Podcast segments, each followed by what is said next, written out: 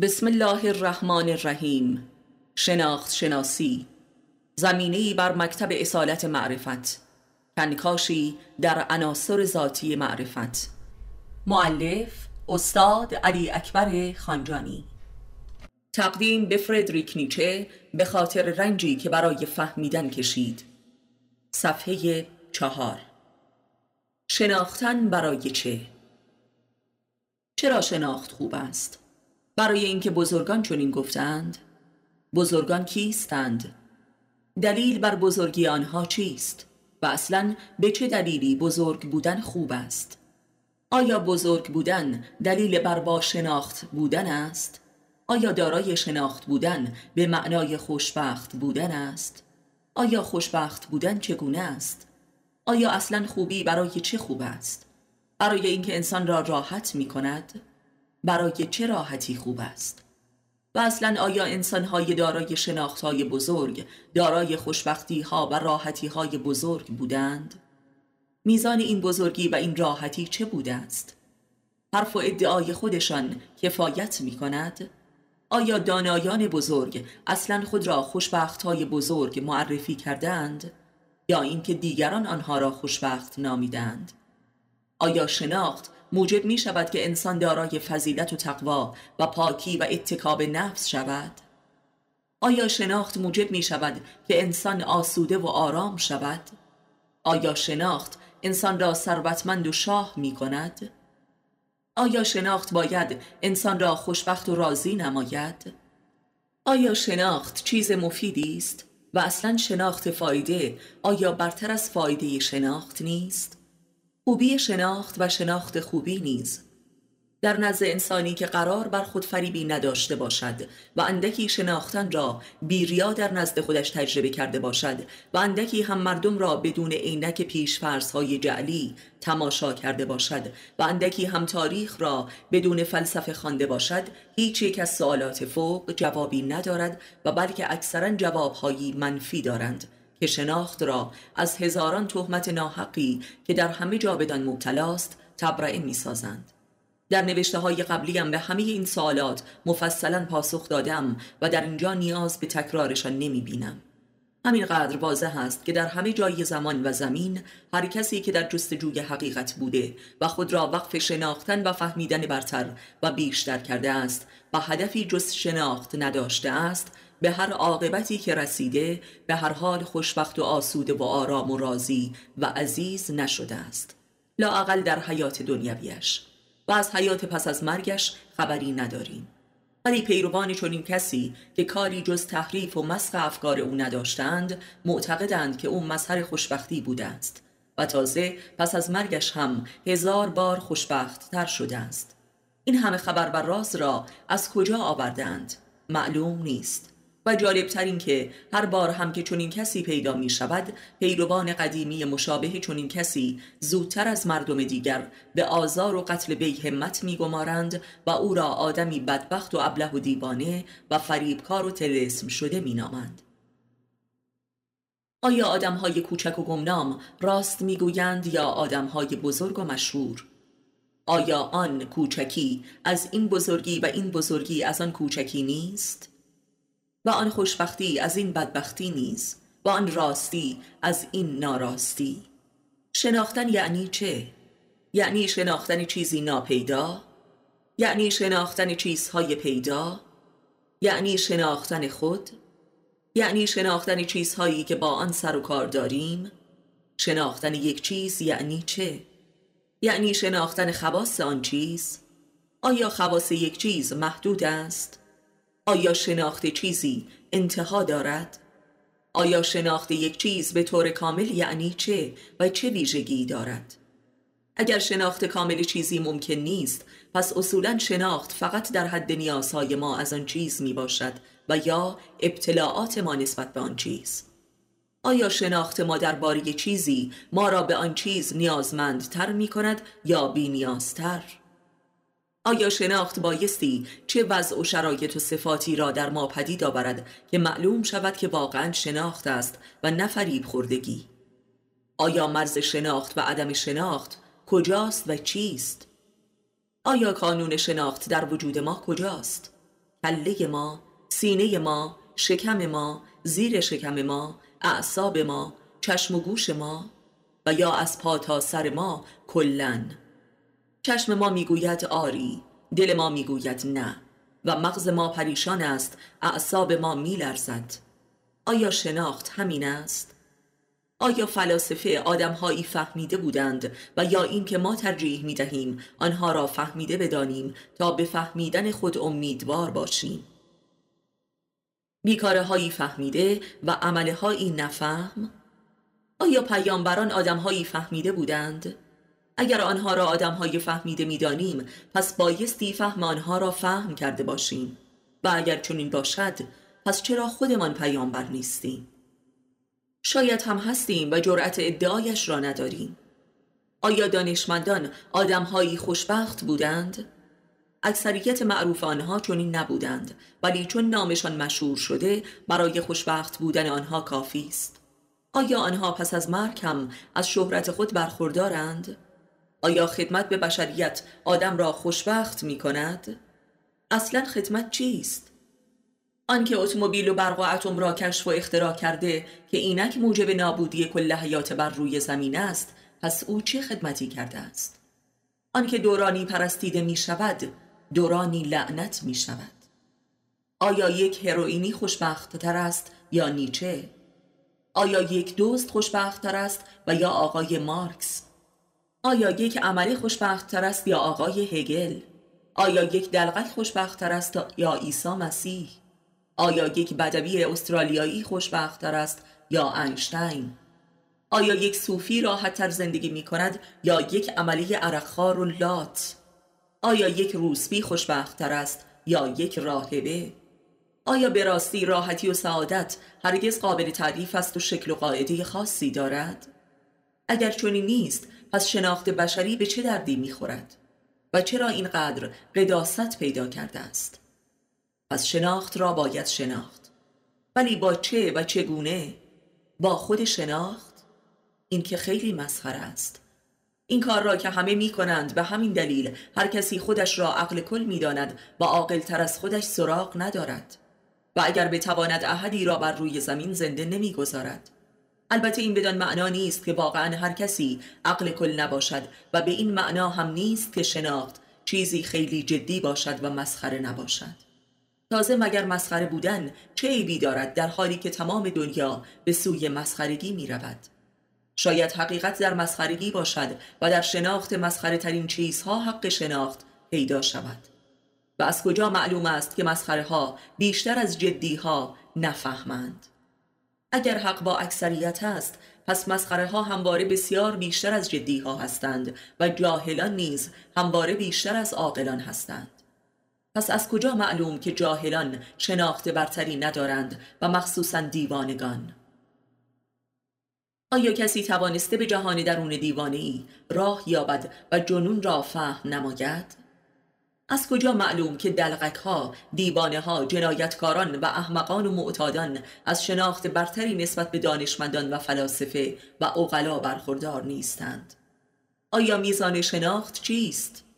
اگر میزان شناخت هر کسی خودش باشد که همه جا همچنین است، پس در همه جای زمین و زمان تعداد کسانی که معروف به ابله و بیسواد و عامی و دیوانه و جانی و تبهکار و ولگرد و بزهکار است بسیار بیشتر از تعداد پیامبران و فلاسفه و علما و عقلا بوده است.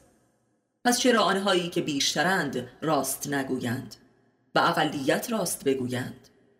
برای چه؟ برای اینکه همین اکثریت مردم عامی پیامبران و علما را اطاعت می کنند؟ کدام اطاعت؟ با رندی تمام مکتب آنها را به نام خود آنها وارونه کردند و فقط برای مرده آنها صلوات و سلام می فرستند. آن هم از روی رندی. آیا علما رندترند یا عوام؟ کدام یک خوشبخت ترند؟ پس بیاییم کار شناخت را از کار بیهوده و جنون‌آمیزی که ما برای شناخت تعیین کرده ایم جدا سازیم. شناخت نه برای خوشبخت شدن است به هر معنایی از خوشبختی، حتی معنوی ترین تعریف از خوشبختی. که شناخت ذاتاً با هر نوع ایده و احساس بشر درباره خوشبختی مخالف است. شناخت اگر یک حرف حساب مسلم با بشر داشته باشد این است که ای بشر تو حیف هستی که خوشبخت شوی. پس اگر شناخت را علت العلل همه بدبختی های بشر بدانیم به واقعیت نزدیک تر است. و نیز شناخت برای رسیدن به فضیلت و تقوا و بزرگواری و محبوبیت و مقبولیت هم نیست. شناخت حتی برای پیغمبر شدن هم نیست. حداقل آنگونه که در کتاب قرآن آمده دقیقاً تصدیق این سخن ماست. یعنی این که پیغمبر شدن دال بر خردمند بودن نیست و این مطلب در کل قرآن واضح است. و شناخت حتی برای پولدار شدن هم نیست و نمیتواند باشد. هرچند که همواره همه اهالی شناخت در عمده این راه لااقل بخشی از شناخت خود را به خدمت پول و معیشت میگیرند و مابقی مردم تمام شناخت را در خدمت پول قرار میدهند. شناخت فقط برای شناخت است، همین و بس. حتی شناخت برای انسان و انسانیت هم نیست، برای اینکه خود معنای انسانیت به هر گونه‌ای که توصیف شود تازه یکی از محصولات خود شناخت است. مربوط نمودن معضلاتی مثل سلامت و سعادت و فضیلت و قدرت و رستگاری و معیشت به شناخت نخستین دلیل واضح در عدم شناخت است. چگونه می شود که انسان شناخت را مثلا به قصد رسیدن به حقیقت و یا سعادت انتخاب می کند؟ آیا او پیشاپیش یقین دارد که حقیقت و سعادت چگونه است؟ درک و باور این حقیقت که شناخت فقط برای شناخت است نخستین نطفه شناخت می باشد و یا پیش شرط واجب شناخت است که تکلیف انسان را روشن می کند که آیا می خواهد اهل شناخت باشد یا نه. و مابقی انتخاب جهل است، یعنی انتخاب شناخت برای هر چیزی غیر از خود شناخت همان انتخاب عدم شناخت است. و طبعاً چون این انتخابی به طور جبری و ناآگاه انجام می شود که ماهیتش جنون است، زیرا انتخابی معکوس است. با حس عامه بشری باید گفت که آن کس که شناخت را هدف حیات خود قرار داده است بدبختی، ناکامی، رسوایی، بیچارگی، فقارت، حقارت، طرد شدگی و تنهایی را به تمام و کمال بایستی پیشاپیش انتخاب کرده باشد. وگرنه جناب حضرت شناخت او را راه نخواهد داد و در نیمه راه پوچ و ترد خواهد نمود و او دیوانه و رنجور مجبور است به زندگی ادامه دهد و جنون را تجربه کند. کسی که شناخت را برگزیده است به عنوان مقصود خودش از بودنش مطلقاً حق شریک کردن هیچ چیز دیگری را با شناخت ندارد. یعنی اینکه شناخت کافی است. برای اهل شناخت هر چیز دیگری غیر شناخت حرام است و هر چیزی را که بخواهد در زندگیش وارد کند و کمترین اهمیتی برایش قائل شود شناخت از وجودش خارج می شود. در اینجا گویی که شناخت مترادف خود خداست که مطلقاً شریکی نمی پذیرد. او اگر می داند که هدف او دقیقاً چه است پس او بایستی آن هدف را پیشاپیش یافته باشد و درباره اش نیز پیشاپیش شناخت کافی داشته باشد. پس او چه نیازی به آن هدف و چه نیازی به شناخت بیشتر دارد؟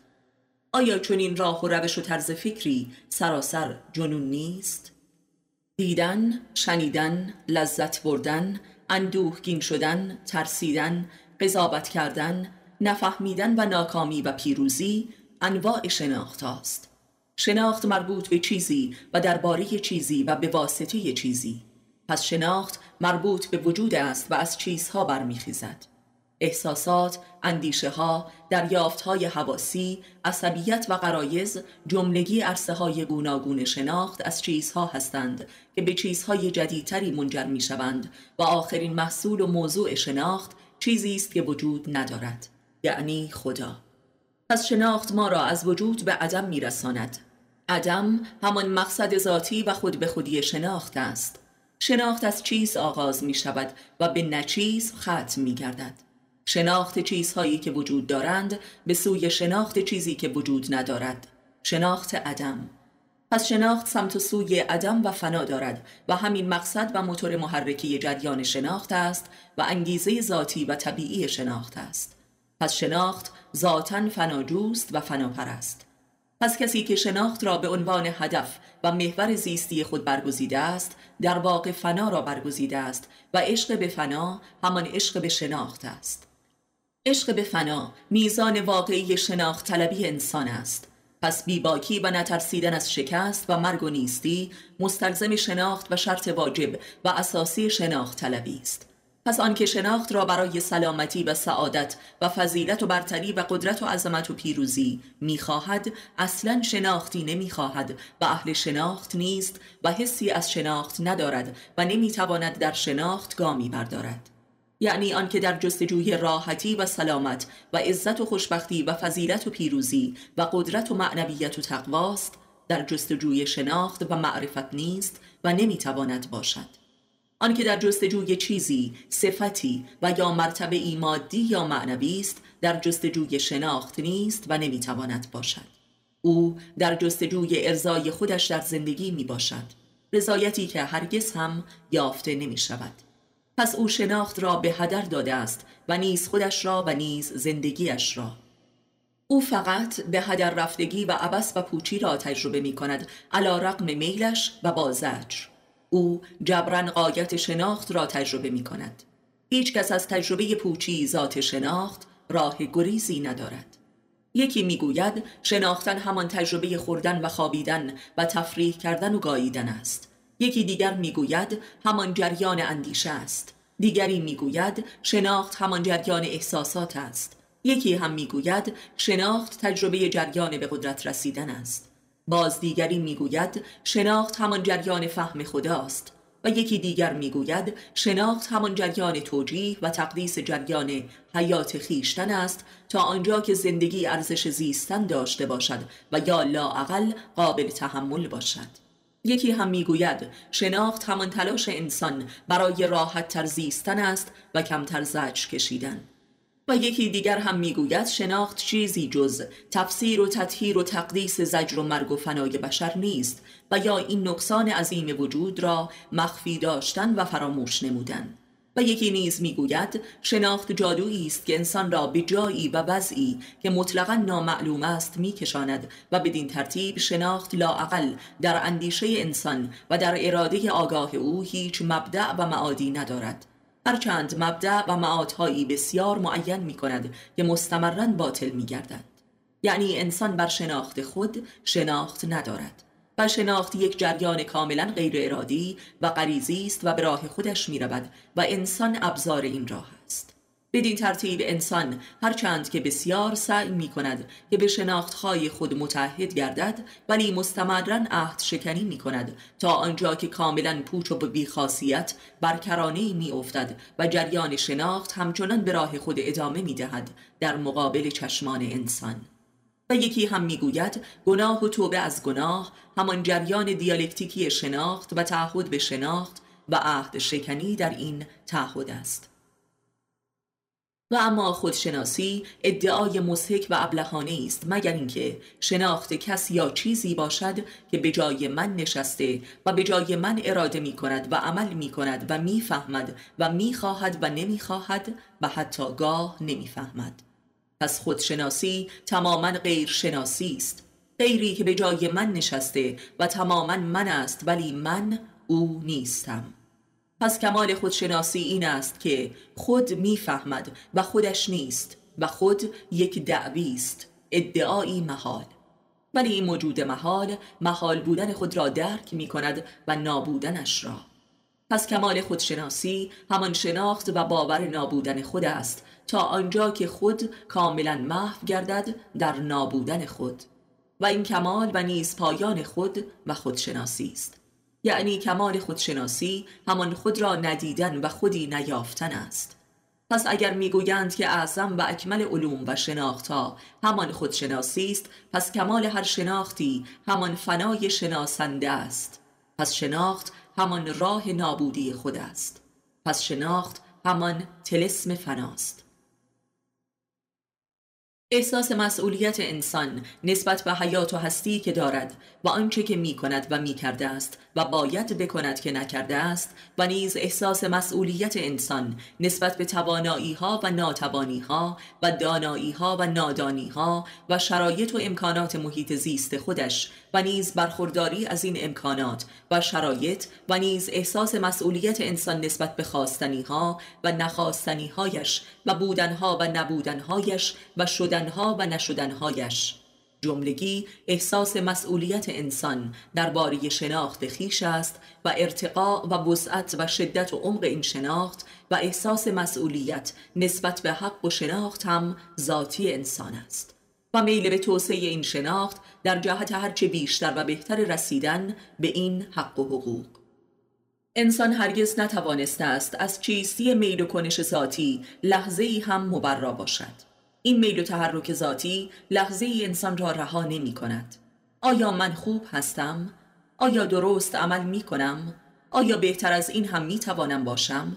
و اینکه همه این احساس ها و مسئولیت ها و تلاش ها به سرعت در هر مقطعی به انحراف رفته است و انسان را ناکامتر نموده و تا جایی که یک احساس و حرکت متضادی را بر علیه هر نوع احساس مسئولیت و شناخت و تلاش پدید آورده است نیز حقیقت دیگری برخواسته از همان حقیقت شناخت جویی انسان است که به نیهیلیسم منجر گردیده است و گاه انسان را دیوانه کرده است.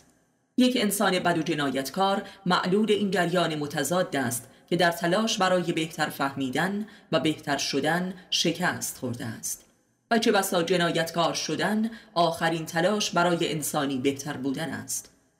انسانی آنگونه که باید می بودم و نشدم و چه بسا انتقامی بر علیه آن انسانی که می بایست می شد ولی نشد. انتقامی بر علیه شناختی که مرا یاری نداد که آنگونه که حقم بود باشم. انتقامی بر علیه خود جریان شناخت که مرا در حقم یاری نکرد و بلکه فریب داد. انتقام از حماقت خودم، انتقام از خودم که چرا نتوانستم خودم را فهم کنم. من دوستی دارم که در این حال که در اندک مدتی به واسطه شناخت نوینی که کسب کرد حیات و هستی و اندیشه و احساس و کل راه و روش زندگی خود را پیامبرگونه منقلب نمود و بر این انقلاب استوار و پایدار است و همچون یک اسطوره است، ولی نیهیلیسم معرفتی در او قوقا می کند. اتفاقاً این نیهیلیسم محصول همین انقلاب بزرگ حاصل از شناخت نوین اوست که قبلاً هرگز سابقه‌ای در او نداشت. قدرت این نیهیلیسم همان قدرت آن شناخت و انقلاب است که چه بسا او را به سوی انقلابی ضد انقلاب می کشاند که از اراده او برتر و مسلط بر اوست. انسان شناخت خیشتن نیست بلکه محصول این شناخت است و محصول این شناخت به معنای آینه تحقق سوری و منطقی شناخت نمی باشد و چه بسا به لحاظ منطقی ممکن است درست به عکس شناخت خودش از آب در بیاید. شناخت در انسان یک بازتاب نباتی ندارد. قرار نیست که ایده سیب در انسان میوه سیب به بار آورد که عموماً هم به بار نمی آورد. ولی اگر به بار آورد مشکوک است و معمولاً سیب آن قلابی از کار در می آید. مثلاً سیب پلاستیکی. چه بسا فکر کافرانه‌ای که عمل مؤمنانه تولید می کند و یا باوری علمی که رفتاری خرافی آشکار می سازد و شناختی بس منطقی و محکم صفاتی جنون‌آمیز به عرصه ظهور می‌رساند و به همین دلیل هر کسی کم و بیش در نزد خودش باور دارد. کسی که می‌خواهد اخلاقی و مذهبی و عقلانی زندگی کند ولی نمی‌تواند، کسی که می‌خواهد کافرانه و بلهوسانه زندگی کند ولی بسیار مذهبی عمل می‌کند و نمی‌تواند غیر از این عمل کند. این تضاد بین شناخت و بروز آن همواره منجر به نهضت ضد شناخت گردیده است که نیهیلیسم می باشد. آنچه که کل جریان شناخت را در هر درجه ای از اعتبار می اندازد و پوچ می کند ناتوانی شناخت در اجرای وعده‌هایی است که در نفس شناخت حضور دارد. این بی اعتبار سازی شناخت و نیز درک این ناتوانی شناخت هم از شناخت است. شناختی برتر، شناختی که ناتوانی خودش را درک و باور کرده است و در نزد خودش بی‌اعتبار گردیده است. آیا این یک بازی است و یا یک حقیقت؟ به هر حال واقعه بستن خودردناکی است که انسان را به کلی ساقط می سازد و فاجعه‌ای بدتر از این برای انسان وجود ندارد. این فاجعه که قوه فهمیه انسان به او بگوید که من دیگر نه می توانم و نه می فهمم، ولم کن. از اینجا به بعد انسان فقط میل به خاموشی و فراموشی دارد. در واقع میل به نیستی دارد و این عاقبت شناخت است. شناختی که کارخانه منسازی من است. و از اینجاست که من دیگر نمیخواهد سر به تنش باشد. سر بر تن شناخت و من شناخت و شناخت من. آری، دروغ ذاتی شناخت و ضعف ذاتی آن که راز انهدام ذاتی شناخت است، همان وعده‌هایی است که در سر دارد و نمی‌تواند که نداشته باشد. و گویی بدون این وعده‌هایی که می‌دهد اصلاً قوت تحرک و انگیزه‌ای برای وجودش ندارد. و به همین دلیل هرچه که وعده‌هایش رسوا شده و دروغ از آب در می‌آید، اصلاً کل ماهیت و موجودیت و جریانش در خطر می‌افتد و بالاخره ساقط می‌گردد. ولی هرگز به طور کامل نمی میرد و نابود نمی شود، مثل کسی است که 100,000 جان دارد و آنگاه که کاملا رسوا و ساقط شد و کمترین اعتباری از خود باقی نگذاشت، باز هم التماس دعا دارد و دامن انسانی را که تباه نموده و پوچ ساخته رها نمی کند. هرچند انسان هم با همه خیانتی که از او دیده دلش نمی آید که دفنش کند. آخر بدون او می خواهد چه کند؟ مگر اینکه خودش را هم به همراه او دفن کند.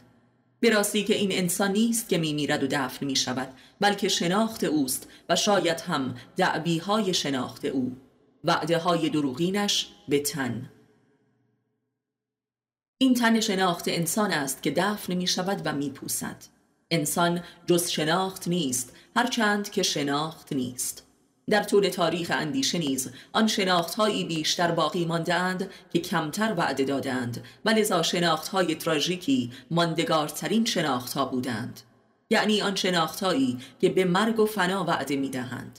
و این راستی و درستی شناخت است و شناختی صادقانه، شناختی مرگبار. گویی شناخت فقط در عرصه مرگ و نیستی است که جاودانه می‌شود، شناخت‌های پوچی پرست و فناجو. فردوسی، حافظ، هومر، دانته، کامرون، شکسپیر، گوته، نیچه، کافکا و غیره و شناخت‌های مذهبی هم فقط بر ذات مرگ پرستی است که جاودانه در بشر حضور دارند. 2. یعنی چه؟ یعنی چه؟ شناختن همان یافتن است و اگر به معنای دریافتن باشد، پس بایستی دید که این چه دریست، در کجاست و سپس وارد شدن در کجاست و سپس یافتن چه چیزی است. وقتی میگوییم یعنی چه، یعنی در به ورود به معنای چیزی را نمییابیم و تقاضای کمک میکنم که کسی دربش را نشانم دهد و بلکه مرا از آن درب وارد کند و البته معنایی مرا قانع میکند تا آن حد که بگویم آه بله، که آن معنا در ذهن من بتواند بخشی از وضع موجود مرا توجیه و تصدیق نماید و حق را به من بدهد و آرامم نماید. معنای دیگر یعنی چه این است؟ معنای مورد نظر چه چیزی است؟ چه شیئی؟ چه چیز معینی که موجود باشد؟ مسلماً تا چیز معین و موجودی در میان نباشد، سعی در یافتن معنایی ممکن نیست و سپس این چیز نهایتاً بایستی مترادف یک چیز معین دیگر شود تا معنا تداعی شده و مقبول افتد. بدین ترتیب معنویت جریان یافتن چیزی از چیز دیگری است، موجودی از موجود دیگر. بدین ترتیب جهان معنا همان جهان فاصله بین چیزهاست، بین اشیا، وقایع، آدمها. جهان معنا پس جهان خلأ است، جهان نچیزها، عرصه عدم. پس معناگرایی همان استخراج چیزی از عدم است، خلق کردن است و این معنویت و معنایابی کامل است که حرفه عارفان بزرگ است و اما مردمان فقط مخلوقات عارفان را پیدا می کنند. یعنی چه؟ یعنی چه را عدم وجود دارد؟ یعنی چه معنای عدم چیزی را می جوید نیز. در جستجوی معنای چیزی بودن به 3 انگیزه و روش ممکن می شود که به 3 نتیجه می انجامد. نخستین انگیزه علتگرایی و مبدعجویی است و در جستجوی اول ازلی چیزی بودن و این همان روش مذهبی عملکرد ذهن و معنویت می باشد که به خدا می انجامد و اخلاقیات و معارف دینی. این نخستین راه و روش اندیشگری و معناجویی بشر در طول تاریخ عمومی و خصوصی عمر بشر است.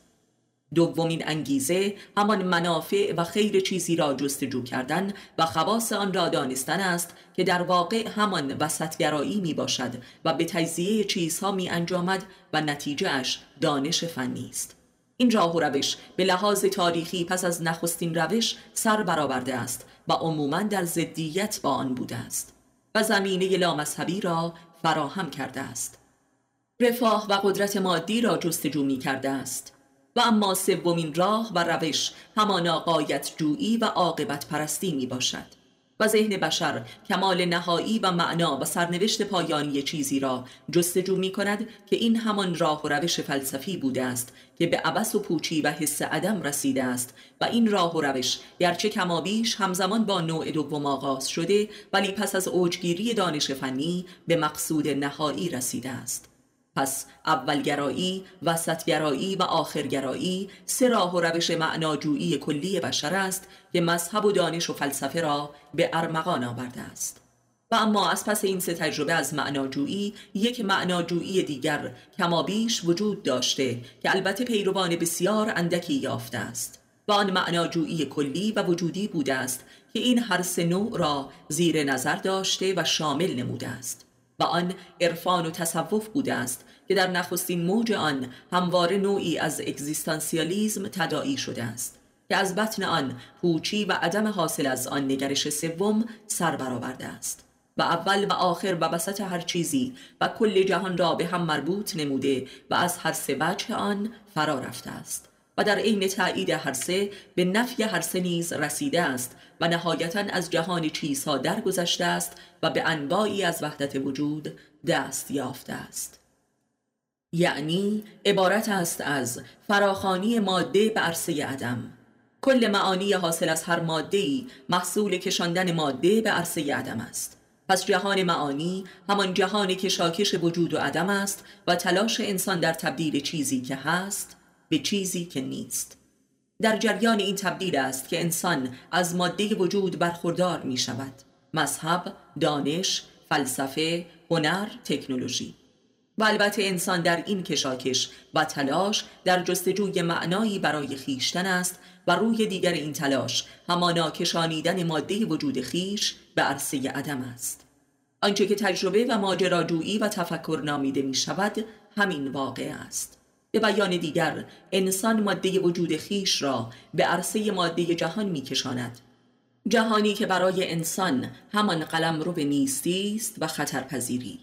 حتی یک مورچه می تواند انسان را نابود کند.